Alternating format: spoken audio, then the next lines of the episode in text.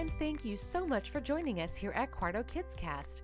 I'm your host, Mel Schuett, and today I'm joined by guest Philip Bunting, author of The World's Most Pointless Animals. Each of these creatures, no matter how kind of outwardly odd that they seem to us, they've evolved, each one has evolved perfectly in tandem with its surroundings to kind of fit an ecological niche. Our planet is full of some pretty weird and wonderful animals. Like, did you know that pandas are born bright pink, deaf, and blind? Or that koalas spend up to 18 hours a day asleep? The World's Most Pointless Animals is the perfect guide to some absurdly awesome animals, with funny labeled diagrams and some excellent made up Latin names that perfectly capture each animal's, well, pointlessness.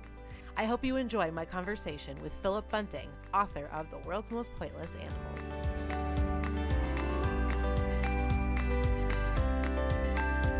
Hello, my name is Philip Bunting, and I'm the author and illustrator of my new picture book, The World's Most Pointless Animals. Hi, Philip. Thank you so much for joining me. I'm so excited to talk about the world's most pointless animals. Can you share in your own words what the world's most pointless animals is about?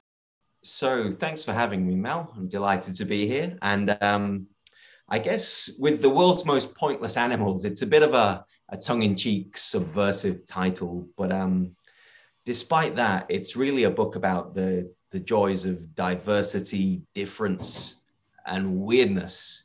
You know, it's uh, it's like a non-fiction book, and it's a roundup of some of, for me, what are Mother Nature's most questionable creations um, so back to that point about diversity, difference, and weirdness. I think the point of the book is that to highlight the fact that we are all a little bit odd in our own unique ways, but we all have, just like the axolotl, our own special little place on the planet.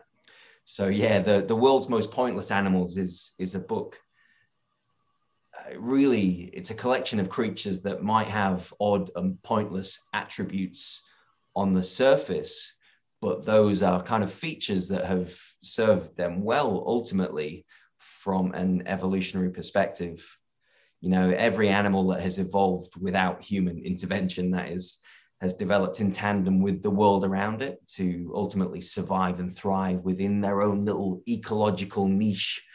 So um yeah this is this is a book about those the more kind of strange and and seemingly pointless creatures that exist out there. So it's a non-fiction book, but it's also one that I hope will make our readers smile. So obviously linking back to that title, and it's hard to explain in, in audio, but the, the title of the book is actually The World's Most Wonderful Animals. But on the cover, you'll see that the, the, word, the word wonderful is kind of struck through and it's replaced with the word pointless. So we have the world's most pointless animals. And and that again it's hard to kind of explain over audio but that kind of title structure sets out the narrative structure for the book which is set out in two voices.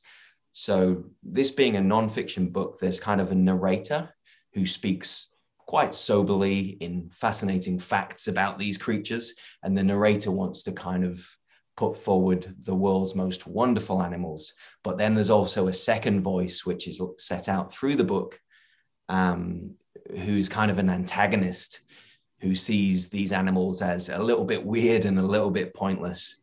So the antagonist kind of interjects over the top of the non-fiction stuff to um, add like funny asides and basically poke fun at all of these creatures. Well, and I love that you pointed out how the the cover on the title, the word wonderful is crossed out and the word pointless appears. And I feel like that combined with the book just goes to show that there really there's a place for everybody and there's a there's a purpose to everybody. And I think that that's very sweet. And I love that it's told through that nonfiction lens. Yeah, I think so. I think like each of these creatures, no matter how kind of outwardly odd that they seem to us, they've evolved each one has evolved perfectly in tandem with its surroundings to kind of fit an ecological niche and so yeah i think as a as an analogy for how how we humans are it's you know each each of these creatures has their own little place on the planet, and you know, so do we. Exactly. So, how did this book? Where did you get the idea? How did this book come to life? I'm just picturing you like walking around, and then you stumble upon like, what is this animal? It seems like it's pointless. Here's a picture book idea. so, so the original idea actually came from a an incredibly smart publisher over there at Happy Yak, an imprint of Quarto. Um, her name is Rhiannon, and she's a bit of a guinea pig enthusiast. So I think the the original spark of the idea came from her playing with her guinea pigs. I did not know so that. She and I kind of put our heads together and developed a, a wider concept from the book. Yeah, but um, huge credit to to Rhiannon over there at, at Happy Yak. Just picture her with her little guinea pigs. Yeah, which um is as an aside were you know a, a species from the Andes in in South America there, and the native populations around there used to, and I think still do, eat guinea pigs as a as a source of protein. So there's that a little is less funny about guinea pigs. but a good segue. So, how did you choose which animals would be featured in the book? Yeah, so there's heaps, you know, like um, countless species of animals out there, and and when you start to kind of broaden your scope to to species that don't exist anymore, I think uh, apparently something like 99.99% of species that ever existed are now extinct. So there's, you know, a, alongside the millions of species of animal that exist today, there are also billions of species that are extinct. So really um, my kind of criteria for selecting the animals that made it into the book were um, a that they had to be a member of the animalia kingdom. They had to be animals um, so excluding venus flytraps and various forms of fungi etc um, b they really had to be alive today. So you know i wanted to keep the keep the book relevant to creatures that were around today. And see that they had to really fit that narrative structure that um, we were talking about earlier. So, it, just subjectively to me, in the first instance, they had to be both interesting and funny. So each creature kind of required one, at least one knockout fact, but also that they should be out outwardly a bit odd. You know, perhaps they have a, strange appearance, or they have an incredibly long neck, or they have a bizarre behavior. So um, yeah, they had to be animals, had to be alive today, and they had to fit in with the with the dual voice narrative of the book. Was there anybody that you wish had ended up in the book, but there just wasn't space for it? So the ones that come to mind were crows, tardigrades, and humans. So I'll go through these briefly. Um, but there were, I probably had a long list of, of about 200 creatures um, and about just under 60, I think, made it into the final book. But the more the more interesting were um, crows, which in parts of Australia can get highly annoying because of how loud they are. They're so loud. if you have a crow in your neighborhood and you're trying to talk to someone over the phone or on Zoom, and there's a crow on your roof or on the on the phone wire, you can't hear anything else. So I wanted to kind of include crows out of spite, but crows happen to be one of the most highly intelligent, able problem solvers out there in the animal kingdom. But also, they have such a significant cultural presence in so many cultures around the world that they didn't quite fit in with the pointless narrative. But um, yeah, one of the more interesting that that kind of was on the cusp of making it in were um, tardigrades. Now, I'm sure some of our listeners would have heard of tardigrades, but um, in case you haven't, these are like tardigrades are kind of they're related to arthropods. So they're, you know, relatives of insects, spiders, and crustaceans. And they're tiny little things. They're about the size of a grain of sand or down to microscopic. But what makes them interesting is that they're probably the toughest animals on earth. So they can survive in deserts, in the Arctic and Antarctic. They can survive being boiled. They can go up to 30 years without food or water. Um, and they can even live in outer space, apparently. So in 2019, from memory, a spacecraft crashed into the moon, and on board were were thousands of tardigrades, which were on their way to an experiment up there on the moon. But because the spacecraft crashed, these tardigrades are up there on the moon, and it's not known whether they're still alive or not.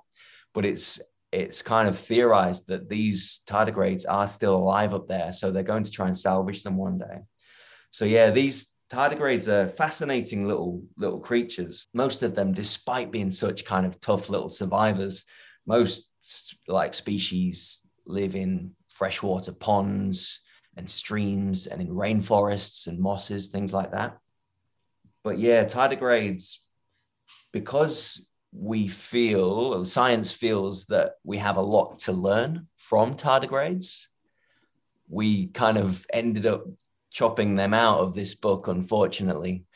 Um, so they, they were another. So tardigrades kind of ended up on the cutting room floor. Maybe if we create a sequel to this book, we might include tardigrades. World's most durable animals. I remember that article from 2019. Tardigrades are fascinating. I guess, though, I think you're right because they are going to be so scientifically helpful that they just can't be considered or categorized as pointless. pointless. Now, tell me about humans. Yeah. Humans came to mind immediately for me. So I am excited to hear your take on humans this is a is a kids book ultimately and we didn't want to kind of rock the boat too much but of um course. We're, we're ultimately in the same boat and we fit that same criteria for selection you know. We're animals. We're here today. And most significantly we're very interesting and, and very odd. So we're not you know and we're from the same place. We're all made of the same stuff as as all of the animals in this in this book. We evolved just as every single one of these creatures did to to fulfill an ecological niche. Now um, we've we've wandered off that path somewhat in the last few hundred years, particularly, but um, you know, ultimately we are still wonderful slash pointless animals, just as any of the other creatures in this book are. So um, we we fit the criteria perfectly. But um, yeah, I I wanted to stay focused on on the traditional kind of mindset of what is an animal. So yeah, humans didn't quite make it in there. In Which I think was probably for the best. yeah, I didn't want to spark any any kind of anti Philip Bunting groups or existential crises, which can happen. Looking for free downloadables to add to your lesson plans? Quarto Kids offers a wealth of teacher guides, activity kits, and educational materials to supplement everything kids are learning, no matter the age range, subject matter, or setting. Check out our downloadable resources at quartoknows.com forward slash R forward slash educator resources. That's Q U A R T O K N O W S dot com forward slash R forward slash educator resources. Let's talk about your research process for the book. What you know, what challenges you encountered, and what surprised you the most as you were researching all of these animals. Yeah, so there's three parts there really. The first would be the process. So the process is quite simple. You know, we're we're lucky enough to live in an, an incredible age with access to all of the information that you could ever need. Um, but the so the process for kind of choosing the animals started with me just long listing animals from my foggy memory, animals that I thought were were interesting or cool or could fit the pointless criteria. And then, like a, a, second level of the research to create a long list of around 200 was to scour the trusted books and and particularly documentaries were useful as well. You know, like decent tier of documentaries such as BBC, David Attenborough docos, and Nat Geo, that kind of level of stuff. That helped me kind of mm-hmm. in an entertaining way find find a long list of around 200 um, creatures which I thought were were applicable to the book. But then once the long list is established, then whittling down that long list to about 60, you know, 60 of the best um, most interesting creatures was the next phase. And for those final 60 that made it into the book, um, I cross checked all of the information. You know, there's as I mentioned, there's kind of at least one knockout fact per creature in this pointless animals book, mm-hmm. um, and all of those facts were then like fact checked and cross checked against really top tier peer reviewed journals such as as Nature or you know relevant items from from Google Scholar from the universities and the like. Um, so you know, I just wanted to be sure that anything that was going into the book was actually in line with current understanding of each creature. Um, so yeah, that that was really the process. So just it starts out with me long listing, then kind of delving deeper into into kind of consumer level um, documentaries and books, and then whittling that down to the most interesting 60, and then cross checking the data I had available against peer reviewed uh, papers. Um, so, really, the second part of your question was around the challenge. And I don't know, there's an abundance of creatures, an abundance of information out there, really, for, for these for these animals. But um, I think probably my greatest challenge was not going too weird with my selection mm. of creatures. So I'd, I'd quite happily go into, you know, the minutiae of zooplankton and various species of strange amphibian and stuff. But um, the the publishers Rhiannon and Carly and co. over there at Happy Yak were are very wise, and they were keen to ensure that I included a good mix of well-known creatures such as you know giraffes, groundhogs, and guinea pigs, alongside the more odd stuff, just to make sure that there was a good, interesting balance for a range of ages of readers for this book so yeah, I think left left to my own devices, I would have gone a bit weird. So the challenge was just staying staying in that middle zone where we had a good offering of new but also um, familiar creatures. In terms of the most surprising stuff, which was the third part of your question, was probably the facts. You know, like that I picked up along the research path so there was there was heaps, but one that I found out about when researching penguins that around three percent of Antarctic ice is actually penguin pee. No. Apparently so. So there's probably some kind of more yellowy patches of the Antarctic down there. um, uh, another one that comes to mind is around the narwhal's tusk, which you know narwhals are the the unicorn of unicorn the, of the of sea, the northern sea. Yeah, yeah, beautiful creatures. And that tusk is actually one elongated left tooth, so it kind of protrudes through their upper lip, and that that tusk is just a giant elongated tooth. So most most narwhals are actually kind of asymmetrical. You do occasionally see them with two tusks, and that's when both of those teeth have actually protruded. Wow. Axolotl can actually regrow entire limbs tails and even parts of their brain if if they're injured. But um, wow. as well as cute as they look, those little baby axolotls will eat each other given half a chance.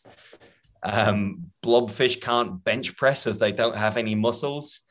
And dung beetles use the Milky Way to navigate at night. So, dung beetles use the strip of light that you see as the Milky Way to yeah, to navigate to find their way around at night, which is quite amazing. The only known insect to do so. Quite incredible, and they're, yeah. they're kind of they're one of the most kind of diverse species of or subspecies of or groups and families of of insects out there. There are well over a thousand. Sorry, I haven't got the information to my hands, but there are heaps of different species all around the world, um, and most exhibit the same behavior. Quite interesting. That is very interesting. So, you get all this information. How do you pare it down? Because each animal only has one page. So, how do you yeah. take all of this information and pare it down for young readers? Yeah, well, I think you've kind of hit the nail on the head there, Mel. Really, the the the key is kind of surface area, and typically we've got one page and around hundred words, if we're lucky, to translate this information. So, being able to do so really requires it being pared down to that one knockout fact per creature that I mentioned earlier. Um, to, yeah, and I, I don't know other than that how how each one was pared down, other than to kind of hone hone each creature down to its one most unique and interesting um, attribute. um, while still fitting in that criteria of being both informative and substantive, but also, you know, funny. What makes you love a book?